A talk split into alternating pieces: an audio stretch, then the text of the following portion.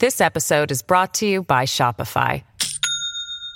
Do you have a point of sale system you can trust, or is it a real POS? You need Shopify for retail. From accepting payments to managing inventory, Shopify POS has everything you need to sell in person. Go to shopify.com slash system, all lowercase, to take your retail business to the next level today. That's shopify.com slash system. Hello, everybody. This is Marshall Poe. I'm the editor of the New Books Network. NBN listeners like to read books and buy them. So we thought we'd tell you that right now, our friends at Princeton University Press are having a remarkable site wide sale. You can get 50% off books, including ebooks and audiobooks, with the code 50, F I F T Y, at checkout until May 31. You can save some real money on Princeton University Press books. I encourage you to go there and check it out. Welcome to the New Books Network. Hello, everyone, and welcome to New Books in Anthropology, a channel on the New Books Network. I'm Reighan Gillam, a host on the channel, and today we're talking to Dr. Wazhmah Osman, who is the author of the book Television and the Afghan Culture Wars, brought to you by Foreigners, Warlords, and Activists, published by the University of Illinois Press. Dr. Osman, welcome to the show. Thank you so much, Reighan, for having me. Great. I'm so glad that you um, are here on the show with us to talk about your to talk about your book. Um, and so we like to begin by just asking people, um, how did you come to write this book? Um, can you tell us about yourself, you know, your background, and what sparked your interest in media in Afghanistan? Yeah, absolutely. Um, so um, I'm originally from Afghanistan, and when the Soviet invasion happened, we became refugees in Pakistan. So then uh, we lived in Pakistan for four years, and then I uh, immigrated to the U.S. We all, well, minus my father, he stayed behind, but the rest of us came here when I was 10 to the States, um, mostly the Northeast. Um, and so um, I always maintained my cultural ties and tried to maintain my cultural fluency. And my father was there, and I have um, other family there, so I would go back and forth. And so after um, 9 11, um, there was um, a, a, big spotlight on Afghanistan because, um, you know, the the um, thought at the time was that um, Afghans were responsible for 9 11. I mean, since then it's been complicated, of course, um, with Osama bin Laden and Al Qaeda and so forth. But um, at the time, I remember um, there was so much misinformation in um, the media that was circulating in the public. Um, and most of the um, the discourse, or I should say, the dominant discourse at the time in the media, including from um, academic experts, was categorizing Afghanistan as um, as despotic, uh, people who are tribal, militant, um, extremely misogynist, things like that. And that's not to say that those elements don't exist, but I had seen from my own lived experiences that um, there was so much creativity and um, progressive movements and reform work being done over there. And so that was really what sparked uh, my um, initial interest because it was shortly thereafter 9 11 that I started my master's program in Middle Eastern Studies. And I was thinking about how to rectify some of these um, stereotypical um, notions of Afghans in Afghanistan that was having real world um, discriminatory consequences for Afghan Americans living here. Um, and so I wanted to begin the talking about the book um, by talking about the title. Um, and so the book is called Television and the Afghan Culture Wars, as I already said, brought to you by foreigners, warlords, and activists. And so, what are the Afghan culture wars, um, and what do the debates, I guess, with these culture wars revolve around? Yeah, that's a great question. Um, and I'm actually surprised no one's asked me that before. Um, but I, you know, I was very deliberate and in titling the book, um, and putting the word culture wars in the in the title of the book because one thing I realized through my academic um, graduate training was that um, you know the way that Western history and ideas of democracy and nation building are written is very different than than the way that um, the discourses around or the dominant narratives around the global south and the global east are written. Um, and you know it's like in my um, in my both master's and phd um, work I learned about um, all the different democratic um, formations that the West had invented and built upon from um, glorifying settler colonialism to Habermas's um, cafe culture in Europe and so forth. And when I looked more closely at it, many of those projects were um, exclusionary and racist and sexist and so forth. But yet, you know, Western academics would draw the kernels of it that um, had the potential for democracy and pluralistic society and for, um, you know, um, better human rights. But in the in the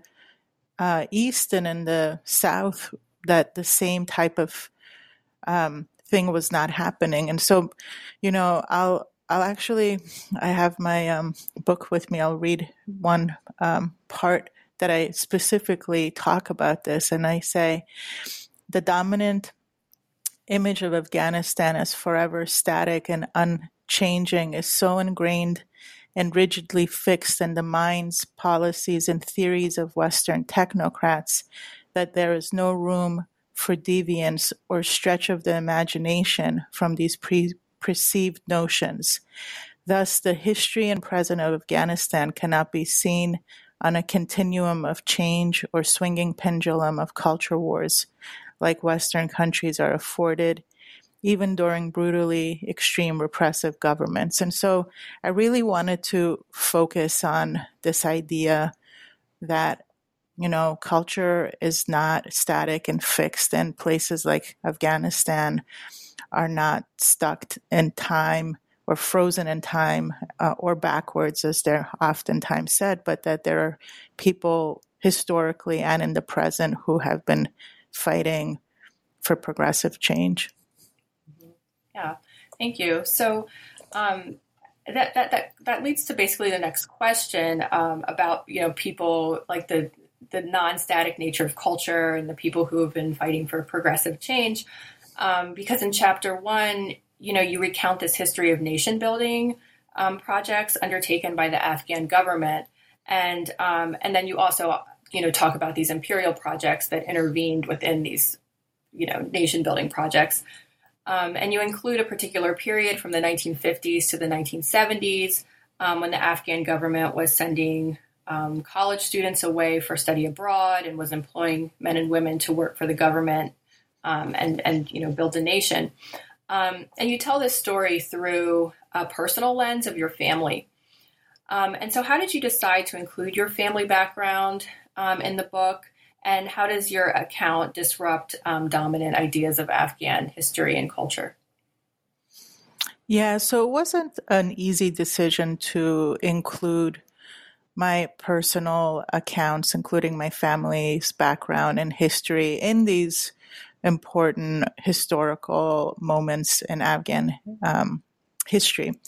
Um, and partially that's because um, I've noticed that when you have lived experiences or you're a scholar from a certain region working on that region, that it's very easy for um, the dominant order or, um, you know, um, institutional people to say that you're you that people like us are not capable of being objective, right? um, that were too steeped in it and too embedded in the culture to be able to zoom out and have that critical um, overview analysis that's needed in good scholarship. And and I actually entirely disagree. And I think more research into the scientific method has shown that it was never objective to begin with. That people always bring their perspectives, and so I. Um, wanted to be transparent about, about that and that also has to do with um, with my my mentor, who my uh, mentor and PhD advisor Faye Ginsburg, among other committee members who are revisionist anthropologists who believe that you bring your embedded knowledge into something and you're transparent about that. Um, and so that's that's um, why ultimately I decided that even though on the one hand it's a it's a um, academic study where I went into the archive and researched these historical moments, that at the same time it was going to be only provide more of a, a, a, rich description if I brought in the experiences of my parents and my aunts and mo- uncles who took part in the in the um, uh, women's movement and um, you know civil rights movements and human rights movements that was happening from the 50s through the 70s in, in a way similar to what was happening in this country. Um, and so in your um, in your book, um, you're really one of the cases that you're making is um, for ethnography of media, and um, and ethnography as a research method in helping to discern the role and effects of media in the context of development. And, and so you write on page 57, and so I'm going to quote you. Um, as a result of the destruction of many of its institutions, such as its media, arts, education, and museums, contemporary Afghanistan is culturally and nationally speaking particularly vulnerable and unsettled. After four decades of war and instability, Afghanistan will remain in a state of perpetual war. Um, and so, uh, end the quote. And so I was wondering if you could talk about conducting ethnography in this context. Um, and if you could give us a sense of, you know, what you ended up doing with your ethnography, like um, who did you speak with, um, you know, how how many tel- what television stations did you visit, um, and how did the unsettled conditions from war affect your research? Yeah, that's a um, a great question, a big question too.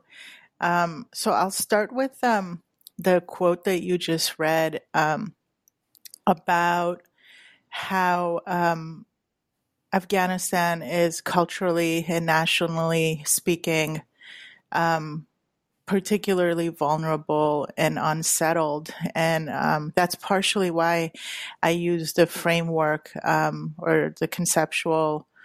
Uh, theories of cultural imperialism in the book as well, because um, on the one hand, I think it's it's great that um, Afghanistan's media system has media from all around the world, right? So you can access 50 at any time, at least 50 television channels completely for free.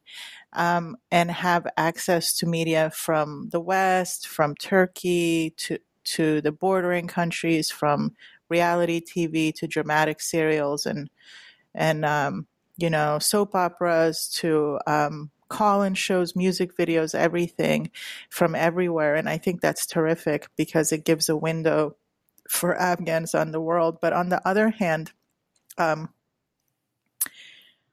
you know, it's also important for Afghans, and this is something I learned through my, my ethnographic interviews. It's very important for people to develop um, a sense of um, you know what Afghan culture is, and after so many years of war, we lost so many talent to people being either killed in the wars or to dying of old age or becoming refugees elsewhere. Since you know more than a half of the country became refugees, and so um, you know, one of the things that media producers stressed to me was the importance of original productions as well.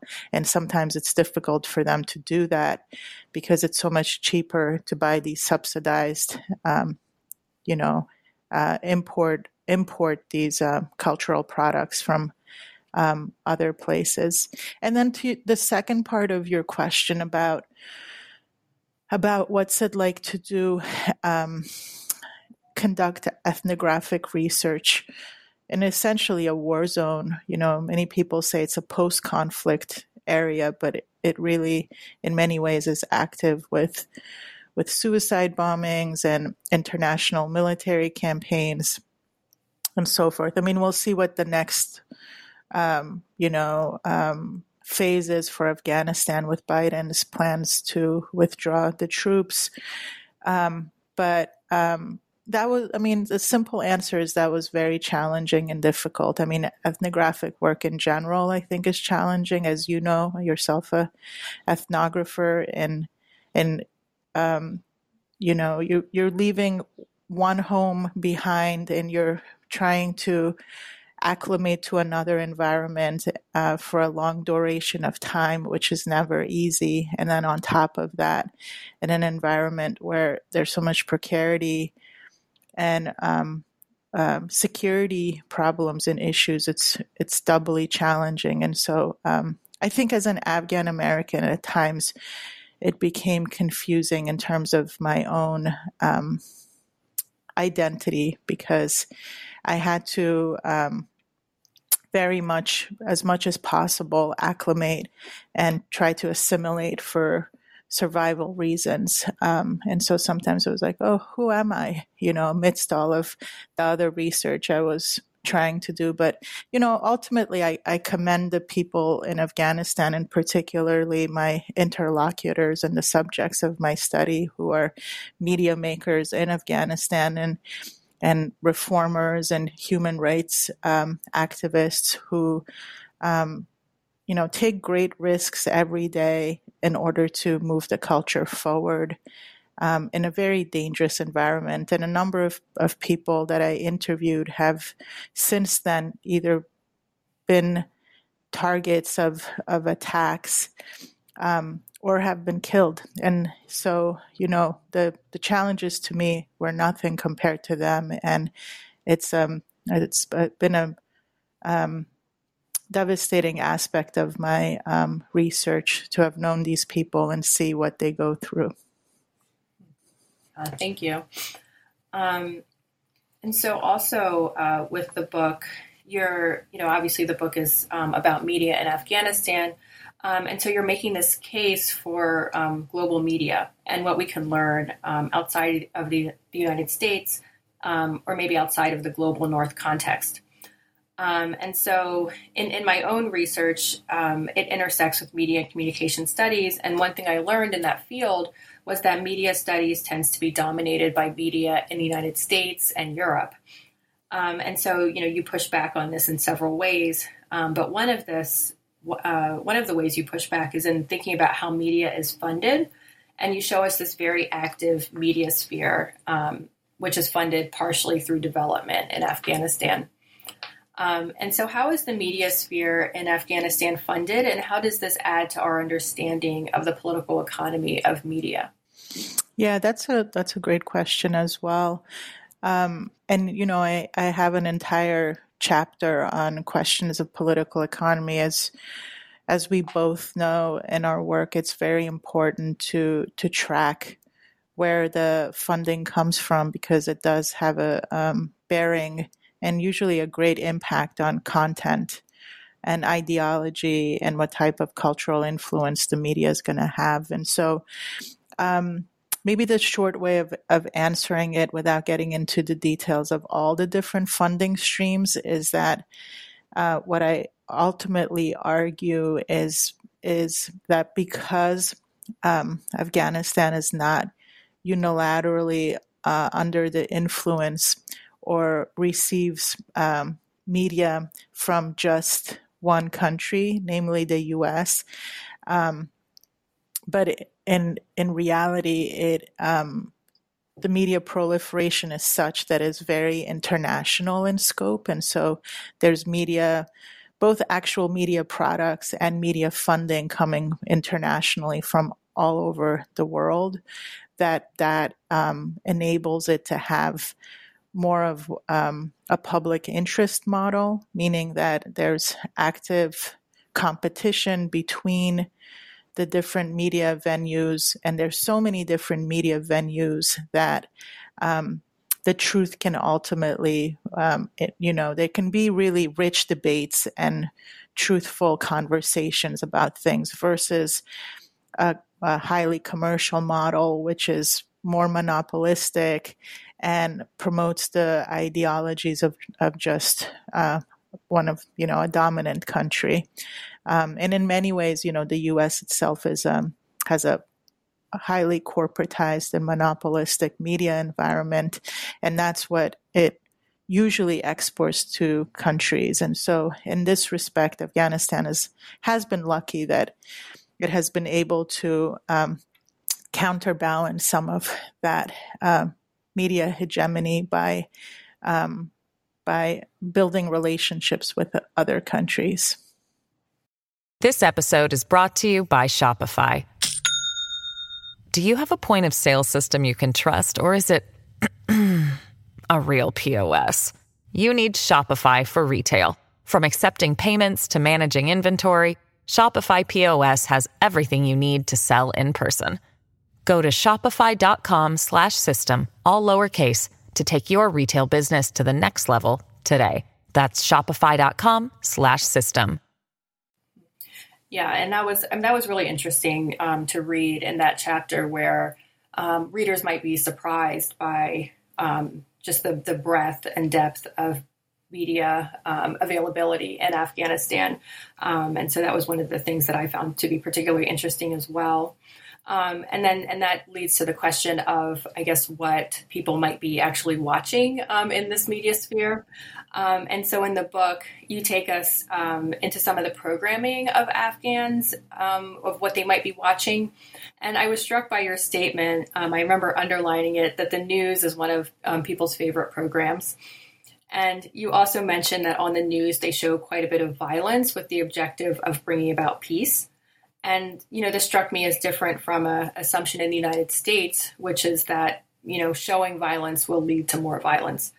Um, and so, why is the news uh, so popular? And how can we think about this showing violence that can lead to peace? Yeah, so I, I think I'll start by saying that the news, you're absolutely right. The news is very popular. Um, but part of my argument also is that that doesn't take away from how important a function less serious programming and more entertainment programming in a war zone um, serves. And so it's it's one does not negate the other. Afghans love the news, and they also really um, need to have this more entertainment programming to offset the trauma of living in a war zone. But um, the news is um, is important because um, down to just giving very basic information on what areas to avoid because a suicide bomb has gone off or there's US military activity over here for people to stay away from it. So it, it really can mean not just learning about the world and learning about the policies of the international community in the US and what it has in mind for the future of Afghanistan, which you know, dictates much of what happens over there, but also just on an everyday level, just the difference between surviving and not surviving is so um, uh, attached to um, getting that kind of information from the news. And so every channel has news. Um, and most of the news uh, programming um, tries to be uh, as accurate as possible and not to disseminate uh, misinformation or disinformation campaigns as we have here, partly because if they do, there's so many other outlets that will provide different information and then those stations that aren't providing the full story or the true story will be shamed um, in many ways and so to your question of, of how that leads to um, showing a great deal of um, violence. Um, I that was something I noticed right away, and in the U.S. we don't have um, violence in um, the news for a variety of reasons. Partially, what you said is there's this assumption that showing violence will lead to more violence, but partially it's because we have, a, as I said before, a highly commercial uh, media system which believes that um, people should always be in a buying mode, right? So in a shopping mode, and that seeing realistic violence on the news um, is going to turn people away. And so in Afghanistan, I think the to put it shortly, you know, I'm, I've I'm, I've written extensively on the impacts of violent imagery and and um, you know what what the consequences of that are. Um, but I think to put it more simply, I think the fact that they put um, and air unedited real world violence uh, relating to war, both from the international military presence as well as Afghan on Afghan sectarian violence, has the impact of turning people against war. And that's something um, and against violence more generally. And that's something that happened here as well historically with the Vietnam War, which is called the first tele- televisual war. Um, it's it's what spurred the anti-war movement. And the difference here is that when you see violence, it's a Hollywood violence that's very glorified. And so when you have glorified and sensationalistic violence, then these young kids and you know teenage boys um, and that's why we have so much gun violence here. Watch it, and it just seems like there's, um, you know, it's glorified. It seems like a fun type of thing to do to have these semi-automatic weapons. Versus over there, you see the aftermath. They show when when um, a bomb goes off or somebody gets shot. Like they show the the blood and the people crying, and and the people calling for help, and it's completely different experience, and it was something I was not um, used to seeing. You know, you're watching TV, you're having dinner, you're watching the news, and you don't see that in the U.S., um, but you see that there, and and I can see why um, it has that effect of bringing about peace versus more violence. But I think there's more studies to be done on that. Um, and so the the role of women um, also seems to be central in your work. Um, and so both representations of women and the work of, of women in the media as reporters and show hosts, um, as well as audiences. And so I'm, I'm kind of simplifying this uh, a little bit, um, but but it appears that the role of women is also tied to the Afghan nation, um, where more sort of conservative forces may wish to see women at home, and more progressive forces may wish to see women have the choice to work. Um, and then there's also like added pressure from outside of the country with these attempts to quote unquote save Afghan women. Um, but all of this attention to women seems to um, put them in a very vulnerable um, position and render them like more vulnerable to violence. Um, and so, can you expand on this role of women? Um, how do women's issues intersect with Afghan media, and what vulnerabilities do they face? Yeah, so the, the role of women and gender and sexuality more broadly was something that um, was of great interest to me from the start because partially uh, saving Afghan women was used as a justification post 9 11 to start the military operations that have now led to what's been dubbed as the Forever War. I think in um, in uh, October we're going to celebrate the 20th year anniversary of the U.S.'s longest war in Afghanistan, and so from the start, um, I wanted to turn the dialogue about women's rights back to Afghan themse- Afghans themselves. And that was partially why I chose television because television is such an important medium. And so many of the debates about um, women's role in society and women's rights, and the debates that you mentioned between more conservative groups and Islamists and more progressive groups, as well as the outside forces um, who also have this agenda of saving women were all happening um, through the media, in particular broadcast media. Um, and so um, I think um, I think one of the things that I noticed, or one of the takeaways that I had through my um, ethnographic research, is that um, the program, the programs um, that were more didactic, especially supported by Western funding uh, about women's rights, um, that focused on issues like um, domestic violence, um, you know, some traditional mis- misogynist practices,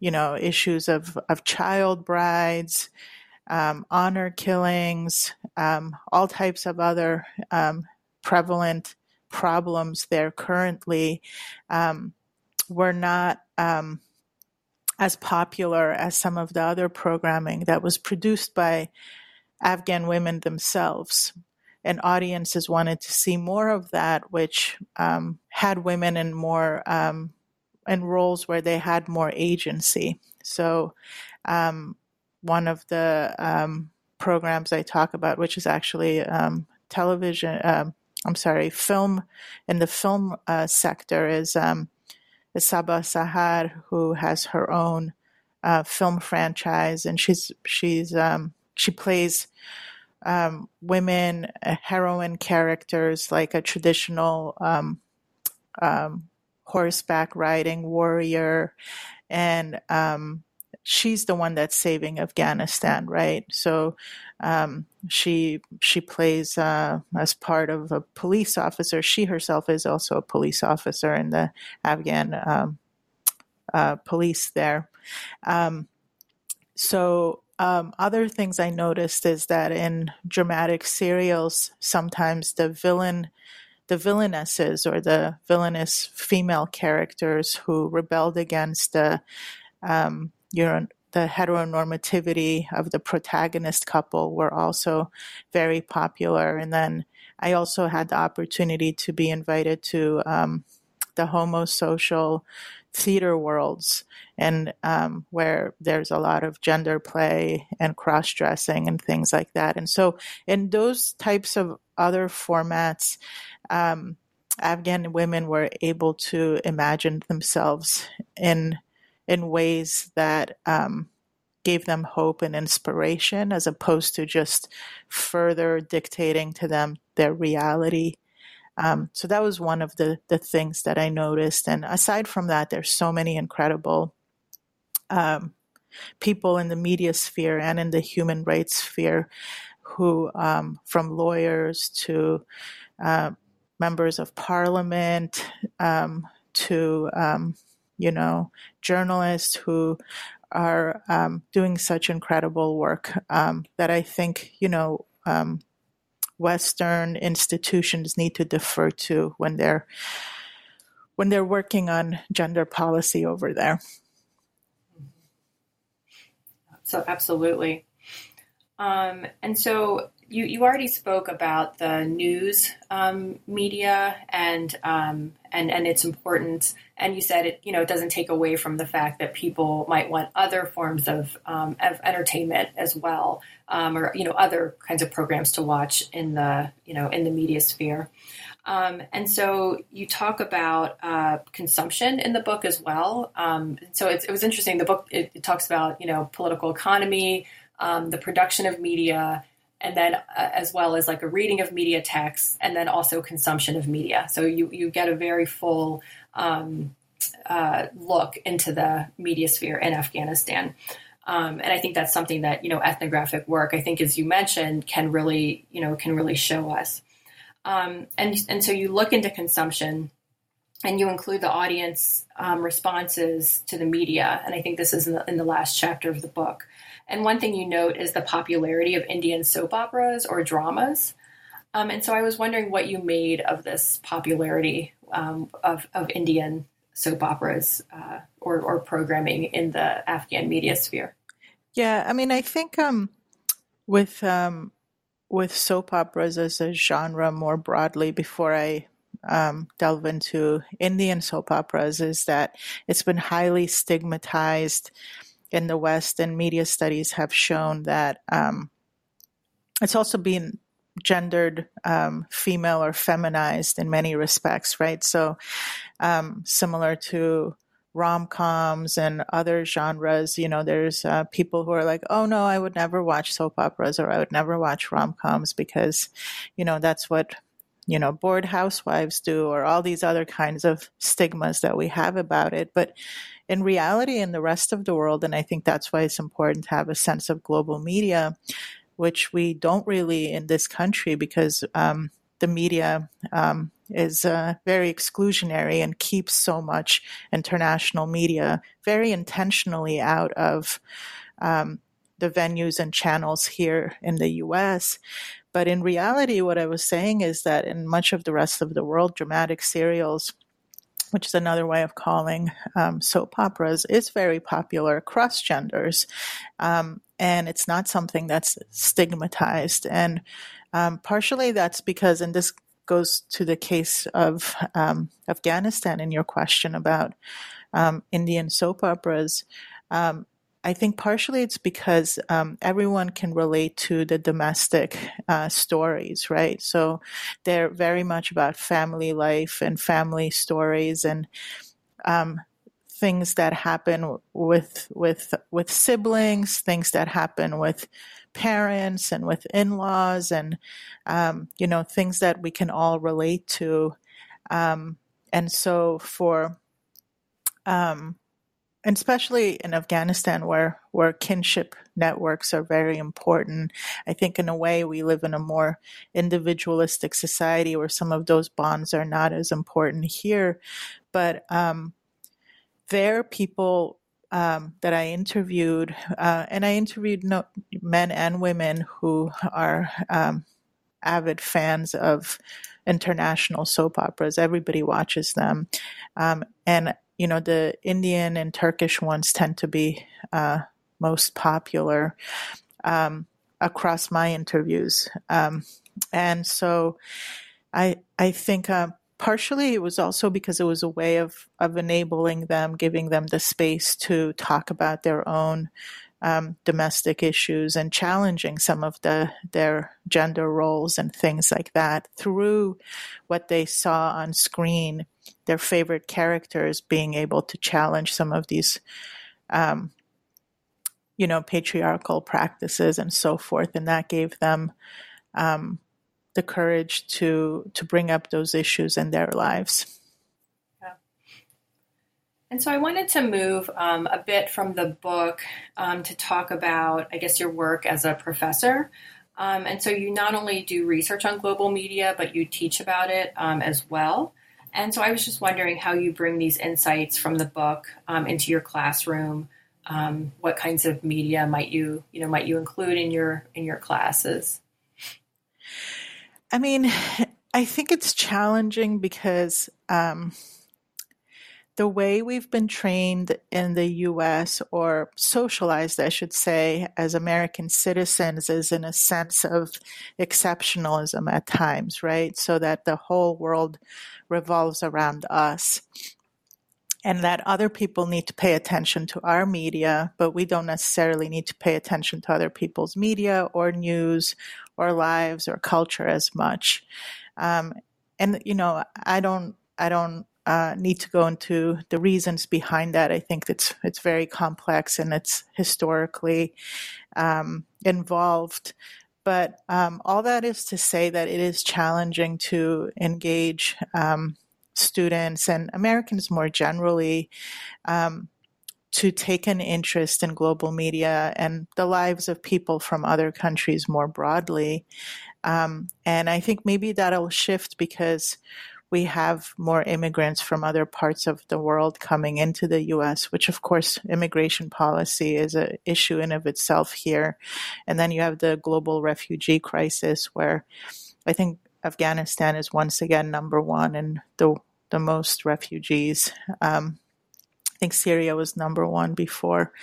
Uh, and so, um, to your question of um, how I engage people in it is I try to remind people about um, the importance of of having um, a sense of um, of media and people from other places because it really does open up a whole whole new worlds to them. Um, and we can understand people so much better sometimes than we understand them through the talking head experts that we see on the news uh, versus watching watching um, their programming and their media. And um, in certain ways, I think the the online screening uh, platforms have been doing a better job of exposing people to it. Um, but I think these are challenging questions. I, you know, I have I have one friend who says that when you talk about people and places from other places in the world, uh, from other parts of the world, that um, American people, their eyes just kind of glaze over, which is such a shame because the the world is um, a very diverse and beautiful place. And every place, um, as you know, you work in in Brazil and in South America. Every place has um, so much to offer and so many things we can learn from. No, absolutely. And to your point about the sort of limitations of the U.S. media sphere, I always think about that when I'm in Brazil because I, you know, the media sphere there is just is, is much more diverse. And so I could go to a film and uh, go to a movie theater and a film from like, you know, Sweden is playing or something, you know, of course with subtitles. But, you know, if I was, and I always am reminded if I was in the US, I would never even know that that film existed because generally in our mainstream movie theaters, we would not, that film would not be, you know, being screened. Um, so I'm always, you know, I'm always reminded of that as uh, when I, when I'm there. Um, and so you also not only you know teach about film um, and media, but you're also a filmmaker, and um, you shot a documentary called Postcards from Tora Bora. And so I was wondering if you could talk about the film um, and and if it relates to the book um, in in any way. Yeah, I, I think um, I think the two do speak to themselves to one another, the film and the book. Um, you know, and I, I was a filmmaker and a journalist and worked in the American media um, uh, sector before I, I went to um, academia. Um, and the the film um, started as a what we were trying to do is a documentary on women's rights post 9-11 and to assess whether the uh, U.S. interventions that were based on saving Afghan women and improving conditions there had actually uh, done that.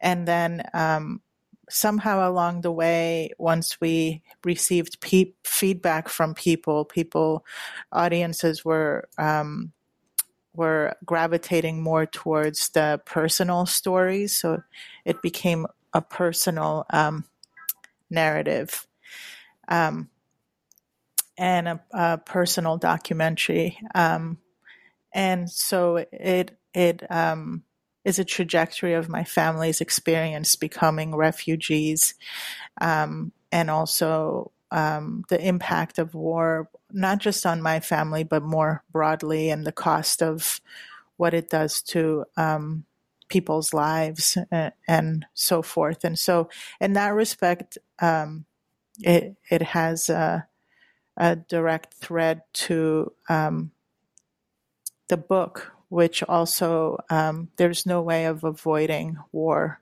Sadly, when you're talking about Afghanistan, because it's part of the present and the recent past, and its impact is um, is um, profound on people's lives. Absolutely. Um, so we've taken up um, enough of your enough of your time, and I wanted to thank you for sharing your work with us. Um, and just as a final question, um, now that the book is out, I was wondering if you are working on any new projects now. And then I obviously I realize I'm asking this question in the midst of, of a pandemic and, and other upheaval. Um, and so, you know, if, if it's not projects you're working on now, um, do you have other other projects or ideas that are on the horizon that you're thinking about? Yeah, I I do have other projects. As you said, I think the the pandemic has taken a toll on all of us. Um, so um, I think uh, you know there it it has uh, it has impacted our production in that way. Um, but um, one of the things I'm I'm thinking about currently is um, uh, relates to a question you asked earlier, which is about the impact of um, showing violence um, on television and violent imagery more broadly, whether it's cell phones or YouTube or so forth. And I'm thinking about, uh, and I've been working on a comparative project, um, trying to connect um, the ways that um, racism and violent imagery work in this country with the ways that it works in the MENASA countries, so the Middle East, North Africa, South Asia, um, around um, interviewing people and their reactions um, to watching different types of violent imagery and whether that creates more empathy or antipathy. Um, and here I'm I'm also um, trying to learn and study up on um, you know, uh, African American uh, scholarship, which has written extensively on these issues of whether it's um, antebellum violence or other types of violence presently with Black Lives Matter and and how that impacts movement. So I'm trying to see the link between empathy and social movements as a result of showing more realistic violence. Um, yeah, and I have one article published from that, which is called Agents and Villains of the Security State, but I'm expanding it and trying to um, conduct some more ethnographic research around that. Wow, that sounds really, really interesting and timely um, research and very, very important. So we'll look out for that um, as well. Um, so I've been speaking with Dr. Wazhmah Osman, the author of Television and the Afghan Culture Wars, brought to you by Foreigners, Warlords, and Activists, published by the University of Illinois Press. And so thank you for writing this book and thank you for sharing it with us on the podcast. Thank you so much, Reighan, for having me.